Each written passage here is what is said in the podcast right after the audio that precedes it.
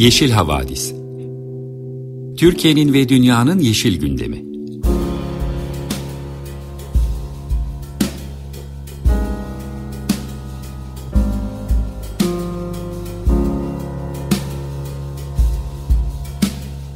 Hazırlayan ve sunanlar Selin Uğurtaş ve Savaş Çömlek.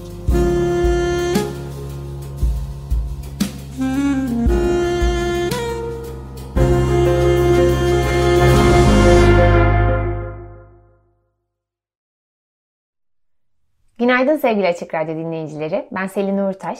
Savaş Çömlek ile birlikte hazırlayıp sunduğumuz ekolojik, politik, katılımcı ve şenlikli Yeşil Havadis programına hoş geldiniz. Geride bıraktığımız haftayı Yeşil Gazete'nin perspektifinden değerlendireceğimiz bu programı Yeşil Gazete ekibiyle birlikte hazırlıyoruz. Sizlerle buluşmamızı mümkün kılan Açık Radyo destekçilerine de bu vesileyle teşekkür ederiz. Bu cumartesi sabahının iklim haberleriyle başlayacağız. Gündemimiz epey dolu.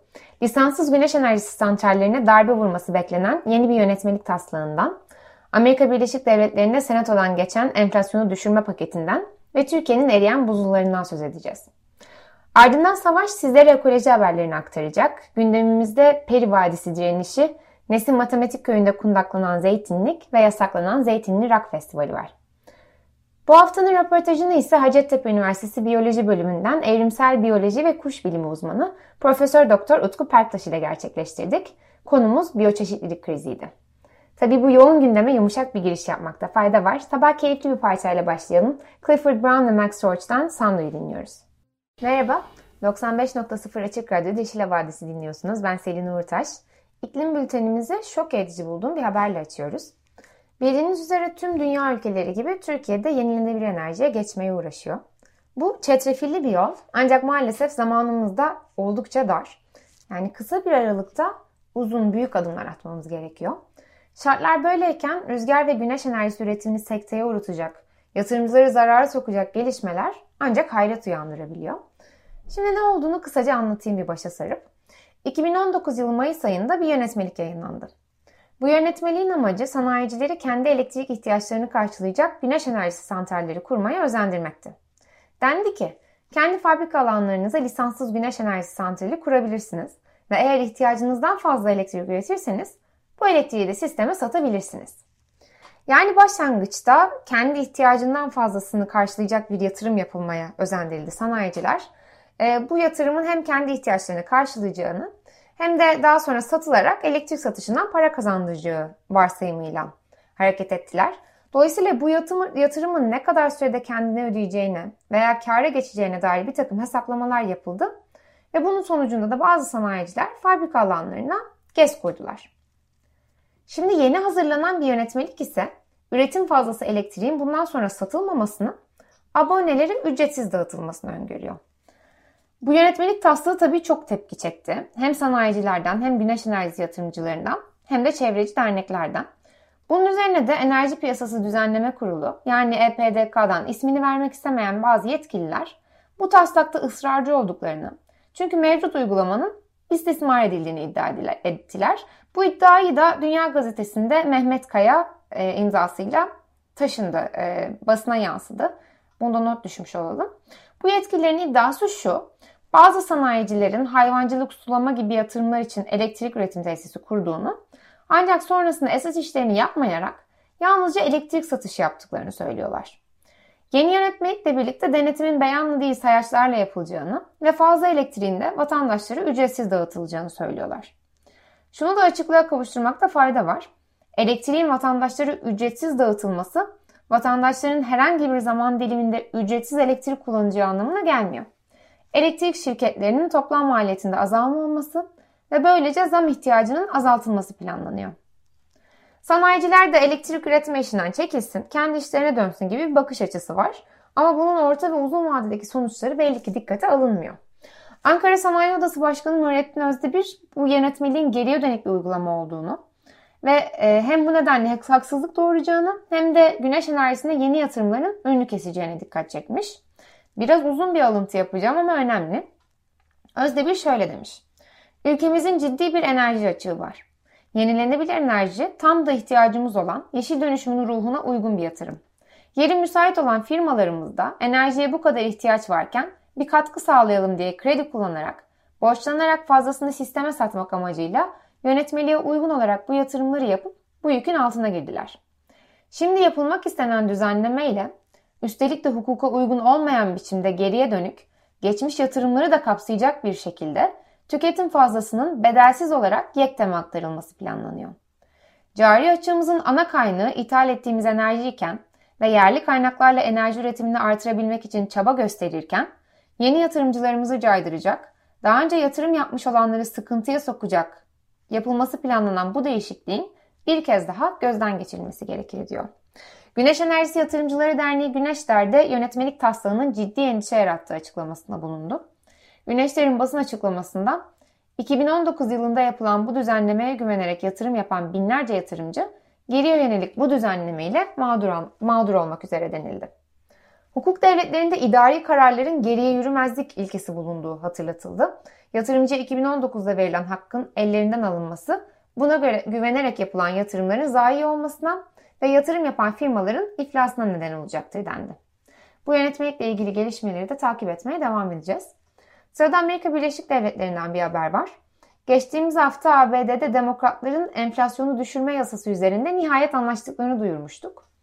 Bu paket iklim ve sağlığa ciddi kaynak aktarılması anlamına geliyor. iki bin otuz yılına gelindiğinde sera gazlarını iki bin beş seviyesine göre yüzde kırk azaltma potansiyeli var. Bunun içinde üç yüz yetmiş milyar dolarlık bir kaynak ayrılmış durumda. İklim değişikliğiyle mücadelede Amerikan tarihinde görülmüş en büyük adım olarak tarif ediliyor. Bu paket uzun süre Senatör Joe Manchin engeline takılmıştı. Manchin ailesinin kömür yatırımları var, fosil yakıt şirketleriyle içli dışlı olmakla tanınan bir isim ve Manchin'i ikna etmek için de petrol ve doğalgaz üreticilerine bir takım tavizler verilmek zorunda kalındı. Aslında sağlık ve sosyal hizmetlerde de Manchin nedeniyle ciddi geri adımlar atıldı ama zaman kısıtımız nedeniyle meselenin iklim boyutunu detaylandıracağım. Örneğin devlet arazilerinin ve Meksika körfezinin petrol ve doğalgaz çıkarılmak üzere şirketlere ihale edilmesi söz konusu. Aslında tarihi olarak hem demokratlar hem de cumhuriyetçiler bu arazileri fosil yakıt keşfi için ihale ediyordu. Ama bu Biden yönetiminin son vermek istediği bir uygulamaydı. Bazı ihaleler ise çevreci grupların yasal yollara başvurması nedeniyle tıkanmıştı. Şimdi bu yeni paketle birlikte Biden'ın durdurmaya çalıştığı ihaleler yeniden canlanacak. İlaveten hükümet önümüzdeki yıllarda yeni ihaleler açmak durumunda kalacak. Paketin bu boyutu haklı olarak tepki çekti. Fakat daha yaygın kanı olumlu yanlarının çok fazla olduğu ve dolayısıyla bu paketin kutlanması gerektiği yönünde. Öncelikle tabii temiz enerjiye geçiş için ayrılan kaynak üç yüz altmış dokuz milyar dolar çok ciddi bir meblağ.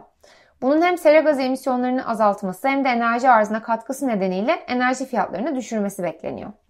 Paket aynı zamanda elektrikli araçları da teşvik ediyor.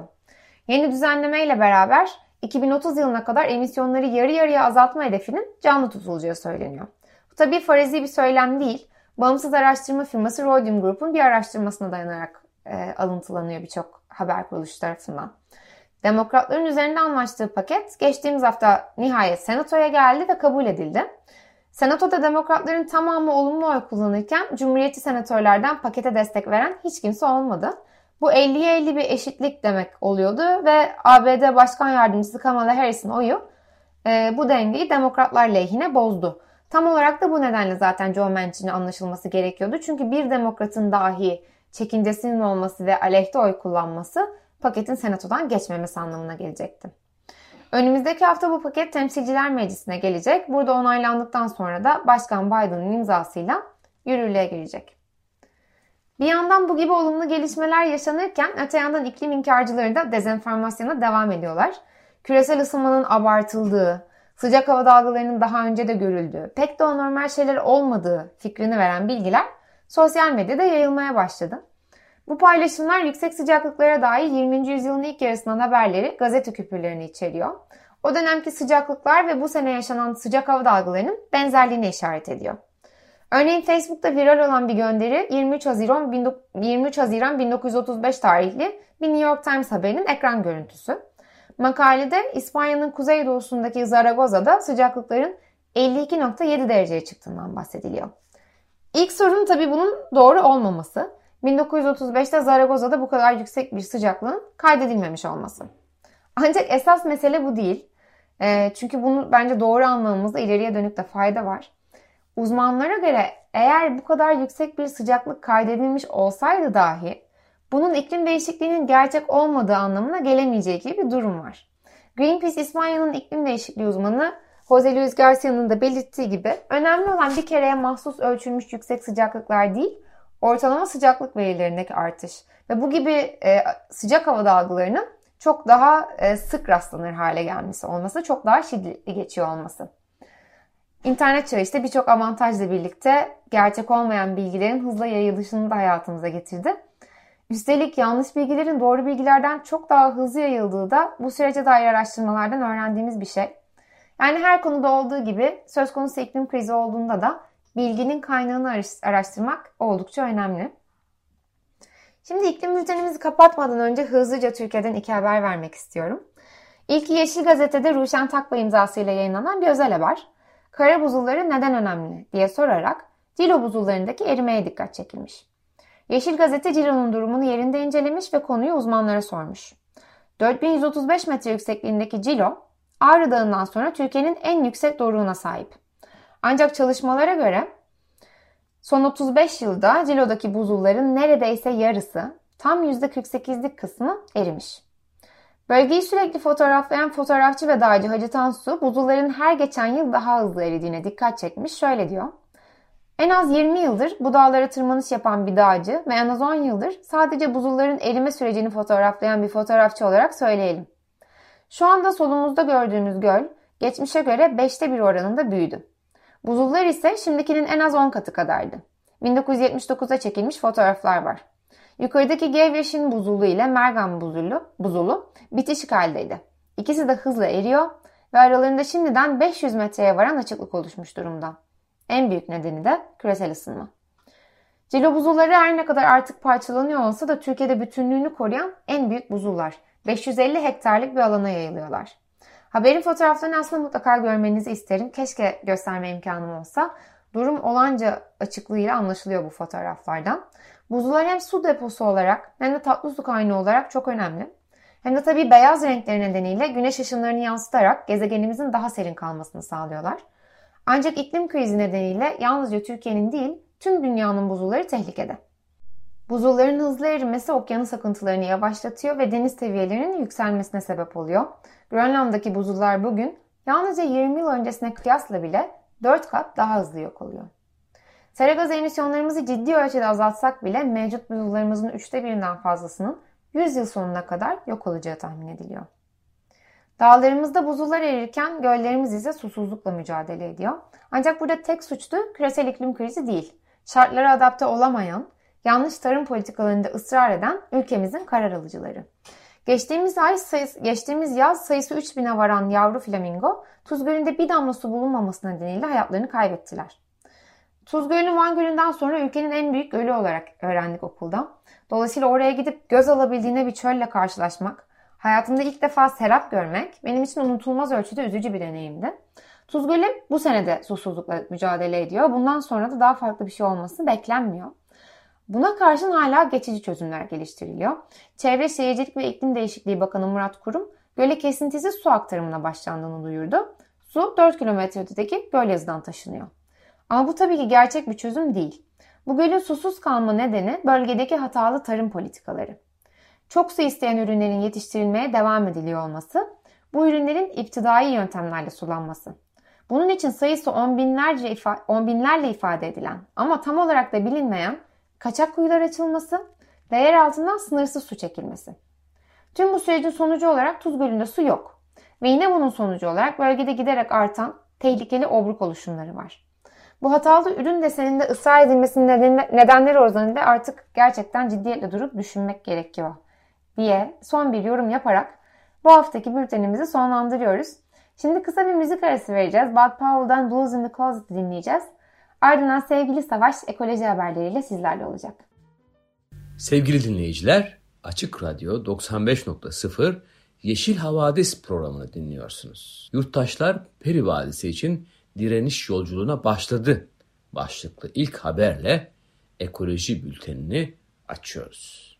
İlk haberimiz Peri Vadisi Çevre Platformu'nun çağrısıyla yirmi saatlik bir yola çıkan yurttaşların direniş yolculuğuyla ilgili. Yeşil Gazete'nin özel haberini Fırat Bulut hazırlamış. Peri Vadisi Çevre Platformu'nun çağrısıyla aralarında Bingöl Barasu, Çevre Mühendisler Odası, Kaz Dağları İstanbul Dayanışması, Rize İkizdere Çevre Derneği'nde bulunduğu doksan sivil toplum kuruluşunun imzası ile on bir Ağustos'ta Esikavak köyünde maden sahasında gerçekleştirilecek basın açıklaması için hazırlıklar tamamlanıp yolculuk başlamış.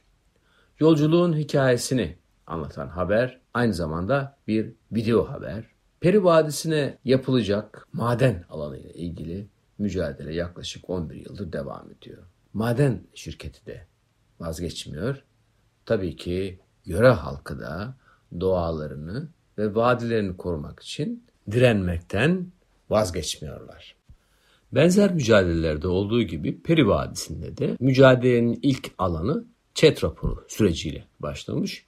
ÇED raporu çerçevesinde süren tartışmalar hukuk çerçevesindeki bir mücadeleye dönüşmüş. Tabii ki tek başına hukuk mücadelesi kamuoyu desteği olmadan yeterince etkili olmuyor. Çünkü hepimizin gayet iyi bildiği gibi bu tür şirketlerin iktidar tarafından teşvik edildiğini, desteklendiğini, doğanın ve toplumun çıkarlarının değil, daha çok şirketlerin çıkarının mevcut iktidar için öncelikli olduğunu hepimiz birçok deneyimle yaşadık ve gördük. Burada da benzer süreç on bir yıl önce ÇED raporu olmadığı için proje iptal edilmiş. Ancak bir biçimde dokuz Haziran iki bin yirmi iki tarihinde Çevre Şehircilik ve İklim Değişikliği Bakanlığı ÇED olumlu kararını ilan etmiş bölgedeki maden arama çalışmasıyla ilgili. Bunun üzerine bölge halkı direnme kararı almışlar. İstanbul'dan Bingöl'e doğru bir yolculuk başlatmışlar. Haber içerisinde Peri Vadisi Çevre Platformu Yürütme Kurulu üyesi Ahmet Tüzün'le kısa bir görüşme yapılmış. Ahmet Tüzün'den edindiğimiz bilgilere göre yürüttükleri çalışmaların bazılarından iyi sonuç almışlar. Peri Vadisi'ni yok edecek bu maden projesinden de vazgeçileceğini umuyorlar. Bu projeye ilişkin daha önceki yıllarda başlattığımız hukuki mücadele mahkeme ÇED raporu olmadığı için iptal kararı vermişti. Ancak şirket maden sahasını büyüterek çalışmana devam etti. Mevcut durumda ÇED raporu da aldıkları anlaşılıyor. Ayrıca görüşülen Mesut Adar İlbey köyünden. Şirket buraya girerse otuz yıl, otuz kırk yıl buradan çıkmaz. Doğamız mahvolur demişler. Bizim orada tarihi eserlerimiz var. Ki kalesi, doğal bir yaşam ve yaban hayvanlarımız var. Yani biz bu doğal hayvanlara, yaban hayvanlarına, Hızır'ın hayvanları diyoruz. Bunlara dokunmasınlar. Orada dinamit patlatıldığı gün bütün hayvanlar kaybolacaklar, yok olacaklar. Doğa bomboş kalacak. Orada yaşam alanı kalmayacak. Her taraf tahrip olacak. Biz bu projeyi istemiyoruz demişler. Konuya ilişkin jeoloji yüksek mühendisi Doktor Eşref Atabey'in görüşlerine de yer verilmiş raporda. Ayrıca Doktor Eşref Atabey'in yirmi beş Haziran iki bin yirmi bir'de Kığı'da gerçekleşen halkın katılımı toplantısında dile getirilen kaygılardan da haberde söz edilmiş. Halkın görüşleri şu şekilde sıralanmış. Bölgedeki madencilik faaliyetinin zararları e, sıralanmış. Tozumanın olacağı belirtilmiş. Hayvancılık, tarım ve arıcılık faaliyetlerinin etkileneceğinden söz edilmiş. Yapılan hesaplamaların yaşam alanlarına göre değerlendirildiği, tarım ve hayvancılık faaliyetlerinin etkileneceğinin hesaplanmadığı özellikle ifade edilmiş. Su kaynaklarının zarar göreceği söylenmiş. Patlatma kaynaklı etkiler ortaya çıkacağı belirtilmiş. Flora, fauna, yaban hayvan hayatının olumsuz yönde etkileneceği, endemik türlerin zarar göreceği bildirilmiş. Kültür ve tabiat varlıkları kanunu kapsamında Esikavak köyündeki kültür varlıkları, tarihi yapılar zarar görecektir denilmiş. Sağlık koruma bandı mevzuatı dikkate alınmadığı hatırlatılmış. Çevre düzeni planına göre orman ve mera bölgesi olduğu ve bu hususun dikkate alınmadığı söylenmiş.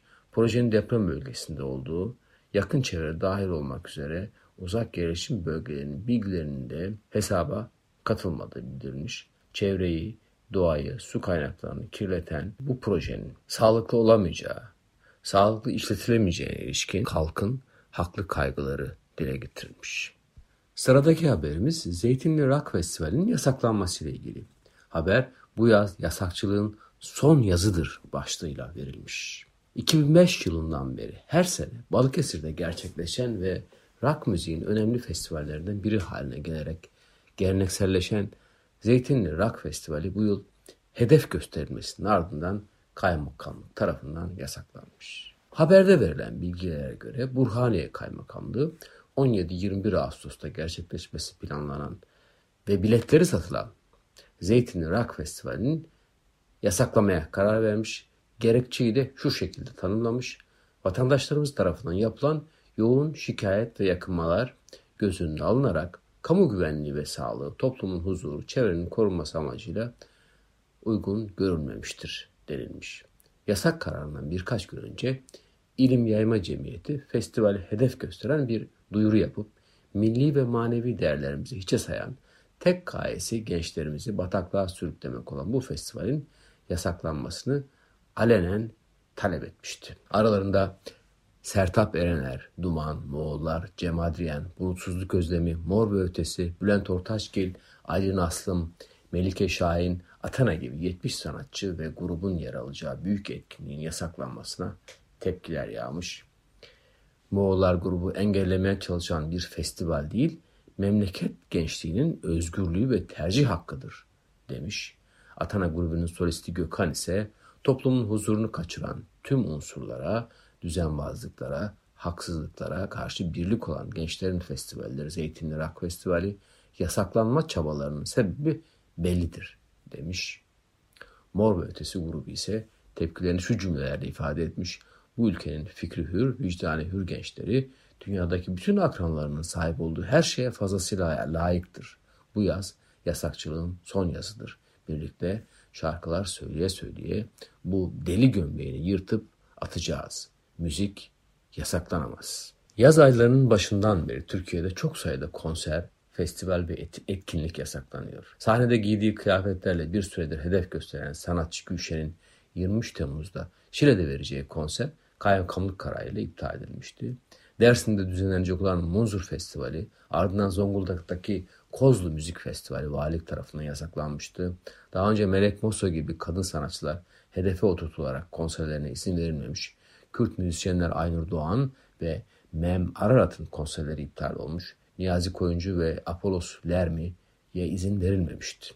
Eskişehir'de Anadolu Fest, Ankara'da ODTÜ, İstanbul'da da Yıldız Teknik Üniversitesi Festivali gibi birçok etkinlik ard arda yasaklanmıştı.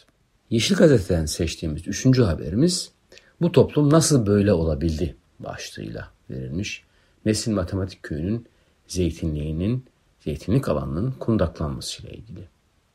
İzmir'in Selçuk ilçesi Şirince Köyü yakınlarında bulunan ve her yıl yüzlerce öğrenciyi ağırlayan Nesin Vakfı'nın Matematik Köyü'nde zeytin fidanlarıyla dolu kırk dönümlük arazi dün öğle saatlerinde yanmış. Ortaya çıkan görüntülerde ise motosiklette iki kişinin yangın çıkan araziye patlayıcı torpil atarak yangını başlattığı görülüyor. altmış dönümlük arazinin yaklaşık kırk dönümünün küle döndüğünü söyleyen Nesin Vakfı görüntüleri sosyal medya hesaplarından paylaşarak bu fidanları tohumlarından yetiştirip taşıma suyla suladıklarını aktarmış. Nesin Vakfı'nın yaptığı açıklamalara göre fidanlarını tohumdan yetiştirdiğimiz ve sonra kendi ellerimize diktiğimiz, taşıma suyla suladığımız altmış dönümlük zeytinliğimizin kırk dönümü yandı. Komşu çiftlikten alınan kamera kayıtlarına göre bir motosikletten patlayıcı torpil atılmış. Bizde yılmak yok, yola devam denilmiş. Nesin Vakfı'nın uzunca süredir dinci bazı gruplar tarafından hedef gösterildiği biliniyordu. Nesin bu nefretle ilişkin duygularını da şu sözlerle anlatmış: fidanlarımızı çok büyük emeklerle çekirdekten yetiştirip dikmiştik. Tepe gibi bir yer ektik fidanları. Kuyu da açtık. Damlama sistemi yapamadık. Paramız yetmedi. elli yüz öğrenciyle günler boyunca gittik, suladık, emek verdik. İki tane zıpır hangi sebeple olduğunu bilmiyorum. Ne kötülük yapmışız da emek emek diktiğimiz fidanları kundaklamışlar. Nasıl böyle olabildi bu toplum? Akıldan, mantıktan, iyilikten, güzellikten, doğrudan nasıl şaştılar? on sekiz yirmi yaşlarında çocuklar hangi inançtan olursa olsun o yaşta bunun kötü bir şey olduğunu anlamaları lazım. Biz sadece iyilik yapıyoruz, kimseye kötülük yapmıyoruz. Bu ülkenin insanlarıyız, bu toprakların üstünde yaşıyoruz. Yapmamalılar. Benden nefret etmeleri için hiçbir neden yok. farklı düşüncelerde olmak nefret sebebi olmamalı demiş. Ardı ardına gelen bunca kötülüğe rağmen biz tabii ki göğe bakmaya devam ediyoruz. Umudu aramaya devam ediyoruz. Göğe bakıyoruz ve yılda bir kez gerçekleşen Perseid meteor yağmurunun vaktinin geldiği haberini sizinle paylaşmak istiyorum. Zirve on bir on üç Ağustos'ta. Her yıl Temmuz ortalarından Ağustos sonuna kadar devam eden Perseid meteor yağmuru yıldız gözlemcilerini bir araya getiriyor. En son bin dokuz yüz doksan iki yılında dünya yakınlarından geçen Swift-Tuttle kuyruklu yıldızından arda kalan buz ve kaya parçalarından oluşan Perseidler göktaşı yağmurlarının en çok ilgi görenlerinden birisi. N A S A'ya göre normal bir yılda saatte yüze kadar kayan yıldızın görüldüğü bu olay, ay ışığının az olduğu bazı yıllarda saatte yüz elli iki yüze kadar çıkmış. Yaklaşık bir ay boyunca izlenebilen meteor yağmurları Amerikan Meteor Topluluğu'na göre on bir, on iki, on üç Ağustos tarihlerinde zirve yapacak. Gökyüzünde ümidi ve neşeyi kovaladığımız bu haberin ardından alışık olduğumuz üzere bir blues standardıyla devam edeceğiz. Freddie King, Hideaway. Merhaba, doksan beş nokta sıfır Açık Radyo'da Yeşil Havadis'i dinliyorsunuz. Ben Selin. İklim ve ekoloji haberlerinin ve güzel parçaların ardından Yeşil Havadis'e haftanın röportajıyla devam ediyoruz. Bu defa haftanın gündem maddelerinden birine odaklanmak yerine üzerine çok konuştuğumuz bir meseleyi uzmanından dinleyeceğiz. Konumuz biyoçeşitlilik krizi, konuğumuz ise Hacettepe Üniversitesi Biyoloji Bölümünden Evrimsel Biyoloji ve Kuş Bilimi Uzmanı Profesör Doktor Utku Perktaş. Utku Perktaş'ı hem Yetkin Report ve Oksijen Gazetesi'ndeki yazılarından hem de Açık Radyo'da iki haftada bir salı günleri yayınlanan Antroposan Sohbetler programından tanıyor olabilirsiniz. Benim için ise ekolojiye dair her türlü soruma yalın anlaşılır, anlaşılır yanıtlar veren çok kıymetli bir bilim insanı ve arkadaş. Bu nedenle bugünkü röportajımız için ayrıca heyecanlıyım. Utku, hoş geldin. Selin, merhaba, hoş buldum ve çok teşekkür ederim bu giriş için. Aynı heyecan bende de var ve çok da mutluyum seni tanıdığıma. Ee, güzel sözlerin içinde ne kadar teşekkür etsem azdır. Ben çok teşekkür ederim zaman ayırdığın için, şimdi bize güzel güzel anlatacağın için bu krizde. Memnuniyetle, seni ee, her zaman. Sağ olasın. Biz Yeşil Havadis'te her hafta ekoloji haberlerine mutlaka yer veriyoruz ama genelde bahsettiğimiz kriz iklim krizi oluyor. Oysa seninle sohbetlerimizde de senin özellikle vurguladığın ve benim de giderek daha iyi öğrendiğim gibi e, iklim değişikliğiyle bağlantılı olan ancak çok daha az bahsettiğimiz bir kriz daha var. Biyoçeşitlilik krizi. Biyoçeşitlilik nedir ve krizde olması ne anlama geliyor? Bize kısaca anlatabilir misin? Tabii, memnuniyetle. Tekrardan teşekkür ediyorum bu davet için. Çok mutluyum burada olmaktan. Tüm Açık Radyo ailesine de selamlar bu vesileyle. Şimdi biyoçeşitlilik krizi önemli bir kriz esasında. İçinde olduğumuz, uzun zamandır içinde olduğumuz bir kriz ama çok fazla dikkat çekilmiyor buna. Genelde gölgede kalıyor. Asıl hastalığımız, yaşadığımız gezegende asıl e, teşhis koymamız gereken hastalık biyoçeşitlilik krizi esasında. Onun devamında iklim krizi geliyor. E, ama iklim krizi, yani iklim değişimine bağlı yaşadığımız problemler bu hastalığın bir semptomu gibi. Bunu birazdan açacağım. Ama önce biyoçeşitlilik nedir? Dinleyicilerimiz için en kaba ifadeyle, yani en e, basit ifadeyle bunu anlatmaya çalışayım. Yaşamın çeşitliliği. Bizim dışımızda yaşayan türler ve bizim içinde olduğumuz gezegende ne kadar tür olduğunu birazdan söyleyeceğim. Bu tür sayısıyla ifade ettiğimiz bu çeşitlilik esasında biyoçeşitlilik. Peki ne demek? Çeşitlilik dediğimiz zaman aslında aklımıza şu gelebilir. Bugün yaşadığımız gezegende bir nokta dokuz milyon tanımlanmış tür var. Yani envantere geçmiş olarak bilim insanları tarafından, evrimsel biyologlar tarafından ortaya konmuş tür sayısı.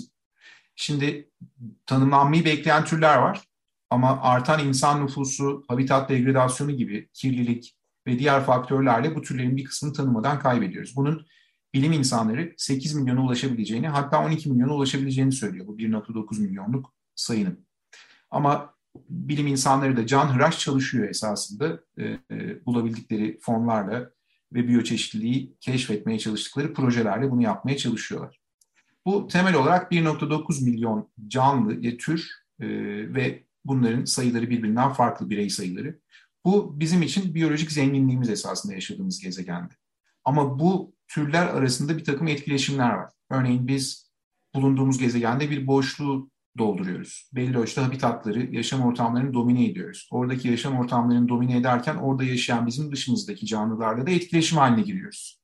Kimini avlıyoruz, kiminin yaşam alanını daraltıyoruz. Bu etkileşimlerin hepsini işin içine kattığımızda aslında biyoçeşitlik bizim karşımıza çıkıyor. Yani hem bulunduğumuz gezegende yaşayan tür sayısı artı bu türler arasındaki bizim onlarla, onların kendileriyle ve onların bizlerle olan etkileşimleri biyoçeşitlilik olarak tanımlanabilir. Bunun alt başlıkları açılabilir. Profesyonel hani olarak düşünecek olursak birden fazla alt başlıkla biyoçeşitliliği resmedebiliriz esasında ama o bu söyleşiyi en azından popüler bir söyleşiden ziyade bir ders e, kıvamına getirebilir. Belki dinleyicileri sıkabilir ama diyeceğim bu etkileşimlerin tamamı ve bu tür sayısı, yaşamın çeşitliliği dediğim zaman bu etkileşimleri ve bu tür sayısını algılayacağız. Bunların tamamı biyoçeşitlilik olarak tanımlanıyor.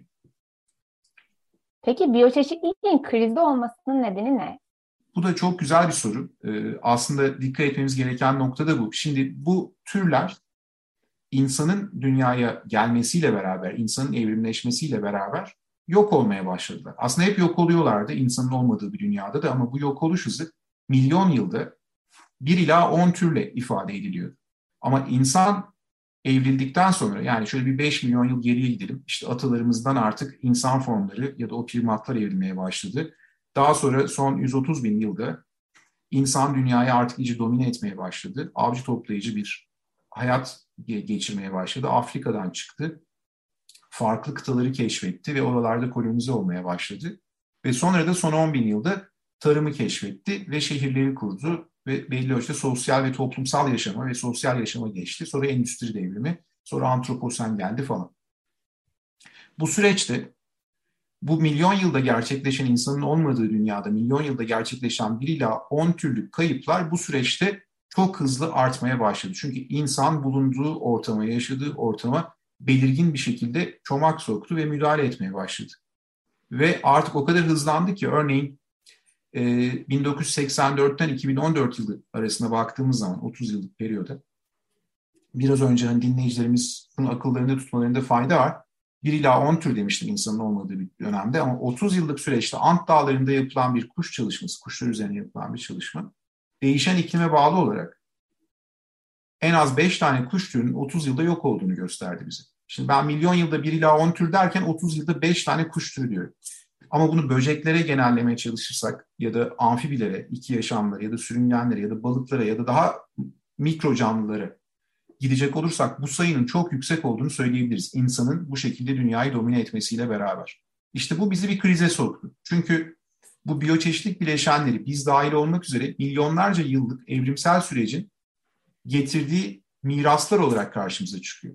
Şimdi ben bunu Guardian'da okumuştum. Biyoçeşitlik bizim hayatımız için neden önemli, biyoçeşitlik insan için neden önemli diye çok güzel bir makale çıkmıştı Guardian'da birkaç yıl evvel. Ve oradan hep bu alıntıyı yapıyorum. Benim de programın mottosu olmuştu.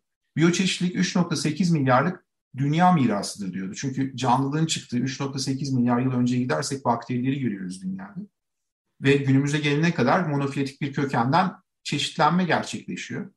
Dolayısıyla buradan baktığımız zaman bugünkü çeşitliliği bu üç virgül sekiz milyar yıllık mirasa borçluyuz. Biyoçeşitlik bu esasında. Ben de bunu bir motto olarak kullanıyordum. Hani Guardian makalesinde de burada bir atıfta bulunayım. Belki dinleyicilerimiz bakar, biyoçeşitlikleri okur. Ben Yetkin Report'ta da benzer şeyleri yazmaya çalışmıştım. Ee, şimdi böyle baktığımız zaman o kadar hızlı kaybediyoruz ki türleri ve kaybettiğimiz türleri böylesine uzun evrimsel süreçler sonucunda oluşan türleri tekrar kazanma şansımız var mı? Asla yok. Dinozorlar buna en iyi örnektir. Yani dünyaya bir meteor çarptı. Dinozorlar altmış altı milyon yıl önce yok oldu ve bugün hep söylüyorum işte seninle burada karşılıklı konuşabiliyorsak bunun nedeni dinozorların ortadan kaybolması. Kaybolmasaydı insan belki de böyle evrilmeyecekti. Şimdi böyle bir şeyde biz kaybettiğimiz türleri tekrar kazanmak için dünyaya tekrar meteor çarptıracağız. O anki koşulları tekrar yapacağız ve aynı rastgele olaylar tekrar gerçekleşecek. Bunun olasılık hesaplarına göre matematikte falan bir karşılığı yok. Mümkün değil yani. Dolayısıyla kaybettiğimizi kazanamıyoruz. Biyoçeşitlik krizi de kaybolan türleri, türlerin bu dönemde çok hızlı kaybolduğunu bize gösteriyor esasında. O yüzden de kriz lafı e, bu işin içinde. Yani aslında bizim işte altıncı yok oluş diye tarif edilen döneme denk geliyor Çok katılıyorum, çok doğru söylüyorsun. Beş tane yok oluş yaşadı dünya. Son beş yüz milyon yıl içerisinde bu Kambriyan patlamasından itibaren bunu bir mihenk taşı olarak kabul ediyoruz. Aldığımızda bu beş büyük yok oluşun hemen akabinde artık insanın tamamıyla baskın bir şekilde şekillendirdiği dünyada altıncı yok oluşu yaşıyoruz. Burada şeye bir atıf yapmak istiyorum. W W F'in yaşayan gezegen raporuna. Orada neden bu yok oluşların ya da e, bu kadar hızlı tür kaybının sebepleri araştırılıyordu ve onlar her seferinde bunu söylüyorlardı. beş altı maddeyle de özetliyorlardı. Birincisi e, insan nüfus artışı, habitat kayıpları. İkincisi ya da ilk iki değişebilir sıra kirlilik, istilacı türler ve sonrasında da iklim değişimi geliyordu. Yani iklim her zaman değişti dünyada. Hani ona da geliriz birazdan. Ama bunun bir kriz boyutuna ulaşmasının sebebi bugün küresel ısınmaya bağlı. Modern anlamda bir iklim değişimi yaşamamızdır. Önümüzde aslında bir buzul, maks- buzul dönemi olmasını bekliyoruz. En son buzul maksimumunu yirmi bin yıl önce yaşadık. Sonra da buzullar arası döneme girdik. Tekrar bir buzul döneme girmemiz lazım. Ama insanın gerek nüfus artışı, gerek e, tüketim, gerçi bu, burada burada bir belki parantez açmak yerinde olacak. Birazdan buna gireyim çünkü e, yeni öğrendiğim şeylerle aslında e, tamamıyla dünyaya yön veren bir takım ülkelerin tercihleri sonucunda bu noktadayız. Yani onu bir söyleyeyim. Dolayısıyla bu da iklim krizini tetikleyen bir sebep oluyor. E, bu da aslında benim bizim sohbetimizi doğal akışında bir sonraki soruma doğru getirdi. E, biyo, biyoçeşitlilik kriziyle iklim krizi arasında nasıl bir ilişki var? Bunlar birbirlerini nasıl besliyorlar? Ee, birinin devam et, birinden kurtulmadan diğerine çare bulmak mümkün mü? Ya şöyle, biyoçeşitlik krizi için aslında temelde bir hastalık olarak nitelendirmiştim, ana hastalığımız. Ona ona çare bulursak iklim krizini otomatikman ortadan kaldıracağız. Bu semptom gibi. Ee, dolayısıyla aslında tür kayıplarını, tür kayıplarına karşı türleri korumaya yönelik doğru çalışmalar yapmamız gerekiyor ve doğru tespitler yapmamız gerekiyor. Biz bilimcilerin profesyonel anlamda ve özellikle de halkın, vatandaşların buna eğilmesi lazım. O zaman otomatikman iklim krizine de yön vermiş olacağız. Çünkü nasıl? Örneğin sürdürülebilir enerjiye geçmemiz lazım. Fosil yakıtları kullanmamamız lazım. E, fosil yakıtları kullanmadığımız zaman iklim değişimine büyük ihtimalle negatif etki yapacağız. Yani kötü olan iklim değişimine negatif etki yapacağız ve dolayısıyla dünya belli ölçüde dengeye girecek. E, böyle olunca türlerin dağılımları değişmeyecek. Ya da yok olma süreçleriyle karşı karşıya kalmayacaklar. Çünkü okyanus suları yükselmeyecek. Adalar suyun altında kalmayacak. Bugün Akdeniz, şey, Akdeniz diyorum çok özür dilerim. Büyük okyanustaki küçücük adalar su altında kalıyor. Farkına bile varmıyoruz. Atlas üzerinde görmediğimiz ya da çok zor gördüğümüz. Bunlar su altında kalmayacak. Oradaki endemikler, bitkiler, hayvanlar hayatta kalacak. Şimdi bunları bu şekilde yaşayabilmemiz için, yani olmaması için bizim biyoçeşitlik krizine karşı bir kere bilinçlenmemiz ve türleri korumak için doğru adımlar atmamız lazım. Otomatikman iklim değişimiyle ortaya çıkan bu semptomları yok etmeye başlayacağız. Ama diyorum ya tercih meselesi. Hep diyorum ben insan nüfus artışı ve tüketim. Doğru. İnsan nüfus artışı çok hızlı artıyor. Buna bağlı olarak da insan kendine yeni alanlar açmak için habitatları fragmente ediyor, degrede ediyor ve yok ediyor. Kendine yeni alanlar açıyor. Buralara binalar yapıyor, yaşayacak ortamlar yapıyor, karbonu salıyor falan. Ama bunu yapan insan toplumları, bunu herkes yapıyor mu? Yapmıyor. Bunu belli ülkeler yapıyor. İşte Çin'de görüyoruz, kalabalık ülkelerde. Amerika Birleşik Devletleri'nde görüyoruz. Belki kendi ülkemizde de bu tür şeyler görüyoruz çünkü bizim de nüfusumuz çok hızlı artıyor. Ama bugün yönetimler şöyle bir karar alsa, deseler ki fosil yakıttan vazgeçiyoruz ve gerçekten sürdürülebilir enerjiyi, rüzgardan ve güneşten gelen enerjiyi kullanmak istiyoruz. Diyebilirler mi? Diyebilirler. Buna yatırım da yapabilirler. E, o zaman artan nüfusa ya da tüketime bağlı olarak da yine de iyi bir noktaya getirebiliriz hayatı. Belli ölçüde. En azından ısınmayı belli ölçüde durdurabiliriz. Geri çevirebiliriz. Biyoçeşitlilik kriziyle kaybettiklerimizi tekrar kazanma şansımız yok. Ama iklim krizini durdurup geriye çevirme şansımız var. O zaman da biyoçeşitlilik krizini de ortadan kaldırmış değil ama yavaşlatmış ya da belli ölçüde yok oluşları azaltmış oluruz gibi düşünüyorum. Şimdi bunu nereden söylüyorum? Bunu son yaptığım Baron Acemoğlu ile yaptığım söyleşten, yani bir ekonomistin gözünden, bir iktisatçının gözünden bahsediyorum. Bir yorumla ortaya çıkmıştı. Çünkü bugün Amerika Birleşik Devletleri'ne baktığımızda dünyaya yön veren büyük ülkeler diyeyim ya da Çin gibi kalabalık ülkelere ve üretimin çok yoğun olduğu ülkelere baktığımızda hala bu ülkeler fosil yakıt kullanmak konusunda ısrarcılar. Hala işte Daron Bey'in de söylediği gibi cloud sistemlerini besliyorlar, veri biriktiriyorlar falan ama bunu kömürle besliyorlar. Gidip kömüre yatırım yapıyorlar ya da fosil yakıtlara yatırım yapıyorlar. kalkıp güneş enerjisine ve rüzgara yatırım yapsalar bu tür gelişimler de olurken bir yandan e, yok oluşları da belli ölçüde azaltabiliriz. Dolayısıyla bu da farklı bir bakış açısıydı. Hani beni yönlendiren, yeni, bu geçtiğimiz günlerde yönlendiren, aslında düşünmemi sağlayan bir bakış açısıydı. Burada bunu dile getirmiş olayım. O programa da atıfta bulunmuş olalım. Belki dinleyiciler yine dinlemek evet. isteyebilirler. Biraz benden daha iyi açıkladı çünkü Daron Bey. Ama bence çok bu şekilde, evet. bu şekilde altını çizeyim. Bence çok iyi yaptım buna değinerek. Ben de merakla onu dinlemeyi bekliyorum. Şu ara ben de Jason Nichols'un Çoğu Zarar Azı Karar kitabını okuyorum. Orada da aslında şeyden bahsediyor. Aynen. Yani bütün dünyanın büyüme takıntısında olmasından ve e, yani aslında yenilenebilir kaynaklara geçsek bile bütün dünyanın da işte malzeme tüketimi için işte madencilik, şu bu, işte e, bütün bu kaynakların büyüme obsesyonunda giderek daha fazla tüketilmesini dünya ne kadar e, sağlayabilir diye bir soru soruyor. E, bu dolayısıyla benim de şu geçtiğimiz hafta boyunca sık sık düşündüğüm bir konuydu. E, senin de gündeminde olmasına ayrıca sevindim. Buradan dediğim gibi dinleyicilerimize önermiş çok, oldum. Çok denk geldi soruyla beraber. Güzel evet. bir şey oldu. Yani bir açılım oldu. Eksik Aynen. Oldu. Şimdi e, ben zamanımız dar olduğu için sana e, aslında biyoçeşitlilik krizi konuşacağız. Bu haftaki gündemimizde çok değineceğiz dedim ama değinmeden de geçmek istemediğim bir şey var.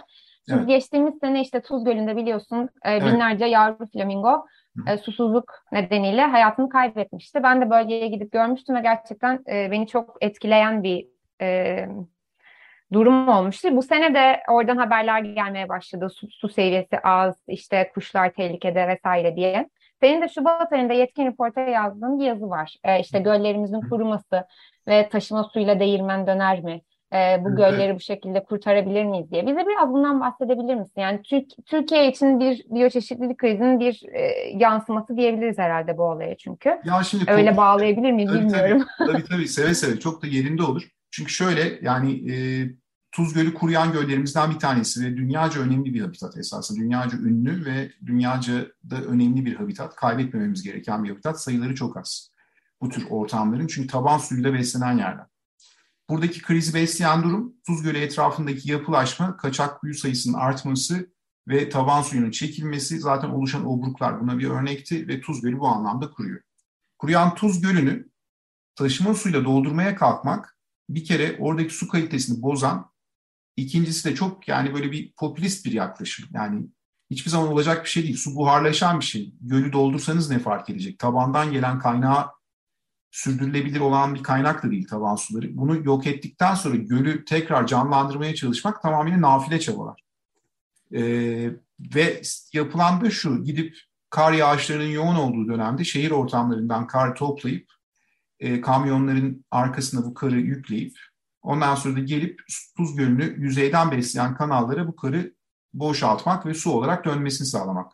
Kulağa çok hoş geliyor. An için olayı kurtarıyorsunuz ama kar şöyle bir özelliğe sahip, özellikle şehir ortamlarından toplanan kar, oluşan trafikle e, egzoz gazlarından çıkan birçok metalin de tutulduğu bir e, yer haline geliyor. Ve siz bu metal birikimini alıyorsunuz, getiriyorsunuz Tuz Gölü'ne boşaltıyorsunuz. Tuz Gölü'nde ne var? Bir sürü kuş var.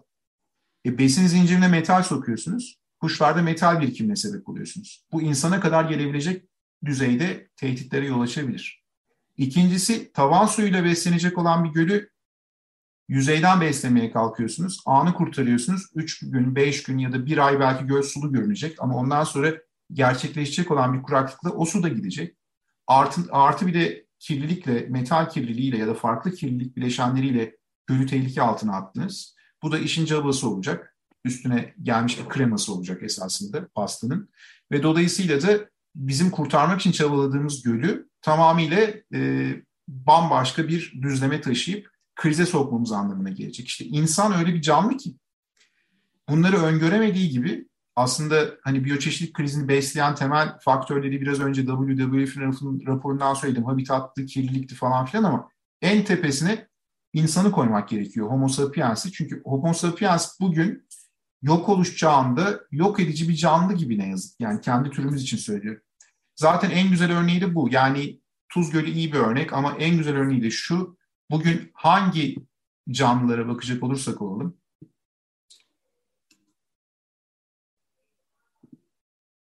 Utku orada sesin kesildi.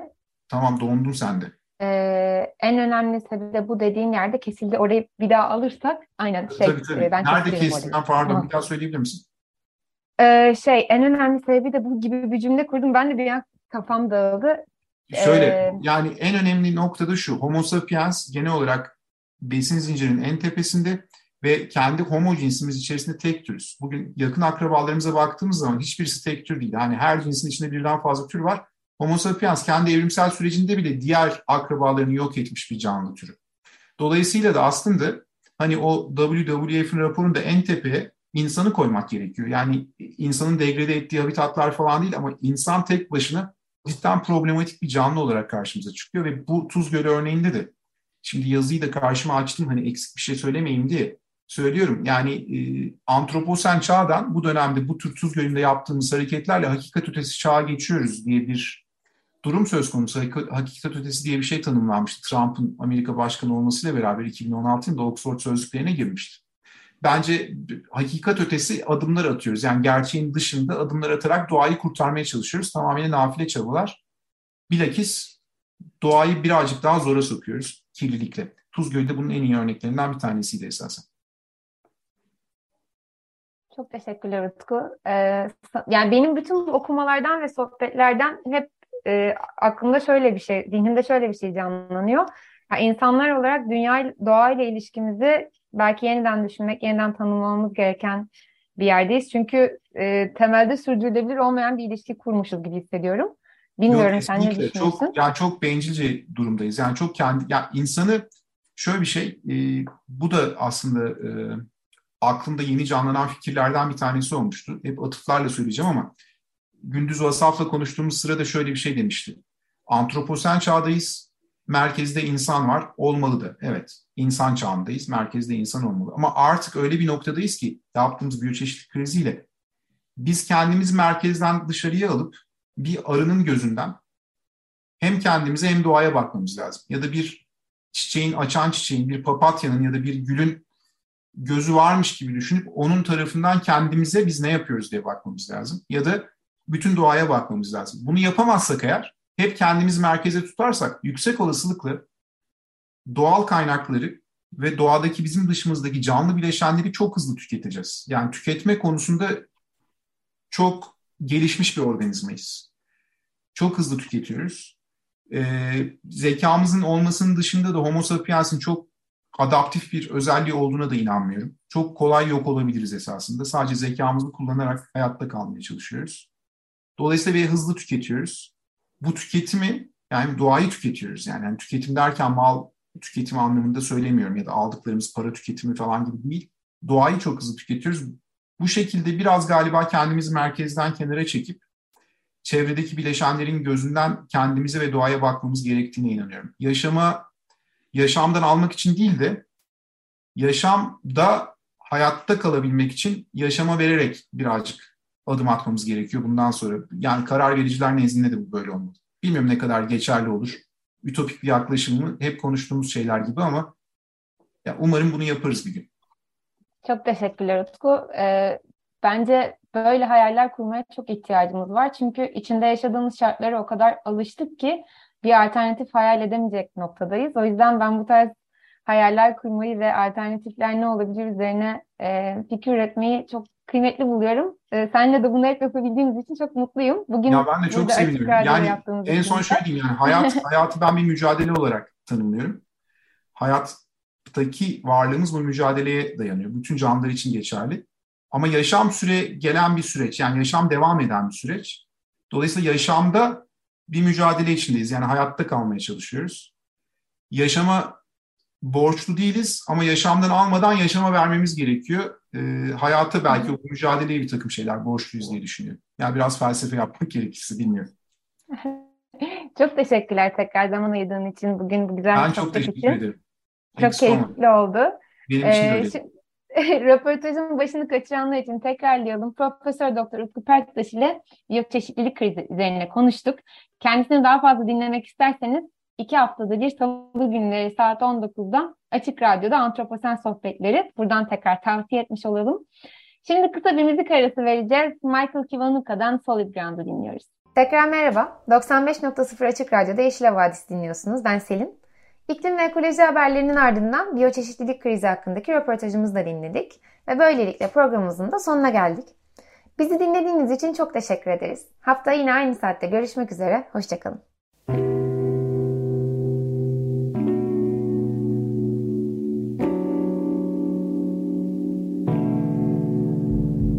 Yeşil Havadis. Türkiye'nin ve dünyanın yeşil gündemi.